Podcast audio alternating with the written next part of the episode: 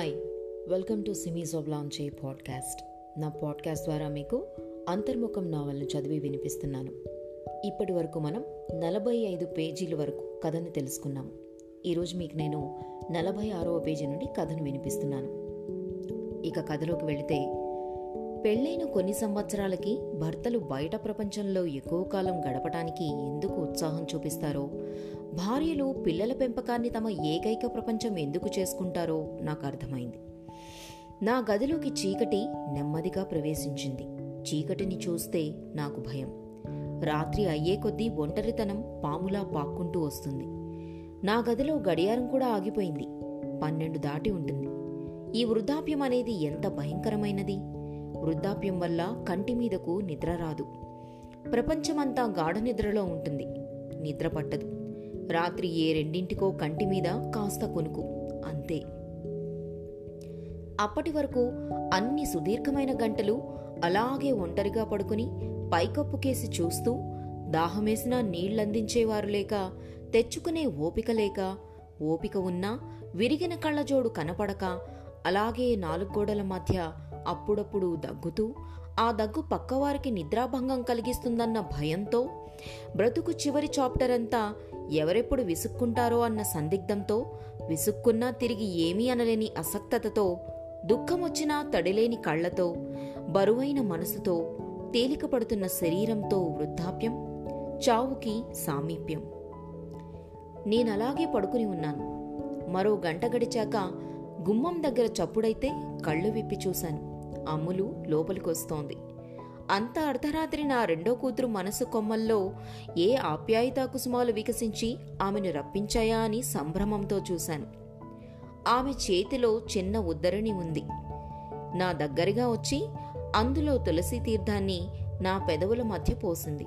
నాకు అర్థం కాలేదు.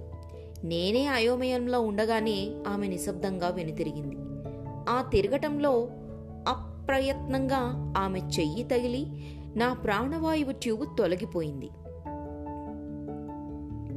ఆమె దాన్ని సరిచేయలేదు బయటకు నడిచింది. గాలిలో వేలాడుతున్న ఆ రబ్బరు గొట్టం వైపు విభ్రాంతుడినై చూస్తుండిపోయాను. నేను విభ్రాంతుడినైంది నా కూతురు నన్ను హత్య చేయడానికి ప్రయత్నించినందుకు కాదు. చంపే ముందు తులసి తీర్థం పోయాలన్నంత ప్రేమ ఆమె మనసులో ఇంకా మిగిలినందుకు. ఆ మరుసటి రోజు తెల్లవారుజామునే అమ్ములు తిరిగి నా గదిలోకొచ్చి నేను ఊపిరితో ఉండడం చూసి అవాక్కై శిలాప్రతిమలా నిల్చుండిపోయింది. నేను కూడా నా గాజు కళ్ళతో రెప్ప కూడా వేయకుండా ఆమెని సూటిగా చూశాను. ఆమెకు తిరిగి వెళ్ళాలన్న ఆలోచన కూడా రాలేదు. నోరు సగం తెరుచుకుని అలానే చూస్తుండిపోయింది. నా కూతుర్ని చిరునవ్వుతో పలకరిద్దామనుకున్నాను.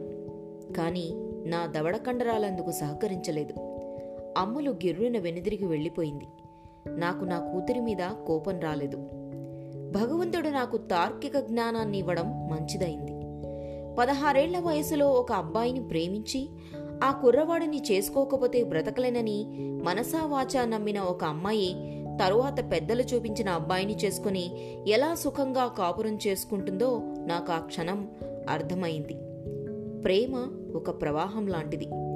కాలం అనే ఎత్తుపల్లాల మీద కన్వీనియంట్గా వ్యక్తిత్వం అనే వడదుడుకుల మధ్య అవసరం అనే అవగాహన పెరిగే కొద్దీ ఒక పర్వతాన్ని వదిలి మరో శిఖరాన్ని ప్రేమించి చివరకు సముద్రం అనే భద్రతాభావంలో స్థిరపడుతుంది. మగవాడికి ఆ అభద్రతాభావం లేదు కాబట్టి కొంతకాలానికి విభిన్నమైన సర్కిల్స్ అలవాట్లు వెతుక్కుంటాడు. కాబట్టి ప్రేమ శాశ్వతం కాదు. అది స్త్రీకి తండ్రి మీద నుంచి భర్త మీదుగా కొడుకుల మీదకు ప్రవహిస్తుంది. పురుషుడికి గర్ల్ ఫ్రెండ్ మీద నుంచి భార్య మీదుగా వ్యసనం లేదా కెరీర్ మీదకు జారుతుంది. నాకు నా తల్లి గుర్తొచ్చింది. నా తల్లి పట్ల నా ప్రవర్తన గుర్తుకొచ్చింది. నేను చిన్నతనంలో ఎలా ఉండేవాడినో నేను అలా ఉండడానికి కారణమైన నా తండ్రి ప్రవర్తన ఎలాంటిదో గుర్తొచ్చింది. నా తల్లి స్నేహితుడు గుర్తుకొచ్చాడు.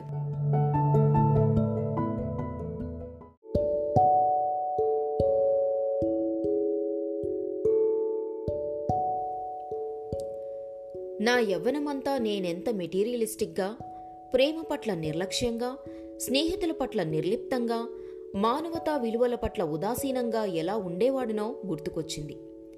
తరువాత నేనెందుకు మారిపోయానో మనిషి పట్ల ఎలా నమ్మకాన్ని పెంచుకున్నానో నా కుటుంబాన్ని ఎంతగా ప్రేమించానో గుర్తుకొచ్చింది. నేను చేసిన హత్య గుర్తొచ్చింది. నా కలీగ్స్ నా పై అధికారి ఆయన కూతురి మొగుడు ఆమె ప్రియుడు అందరూ గుర్తుకొచ్చారు. మరణశయ్య మీద నేను ఇలా పడుకుని ఉంటే నా జీవిత పుస్తక పేజీలు వరుసగా తిరగసాగాయి. చివరి పేజీ. అంటే ఈరోజు నా కూతురు నా మీద చేసిన హత్యా ప్రయత్నం నా కూతురు నా హఠాత్తుగా నాకు విషయం మంచు విడిపోయినట్టు తోచింది. నా కూతురి మనస్తత్వం ఎవరిదో కాదు. నాదే.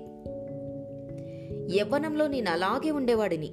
నిర్లిప్తంగా నిర్లక్ష్యంగా ఉదాసీనంగా స్వార్థంగా. నన్ను మార్చిన ప్రణవి గుర్తుకొచ్చింది.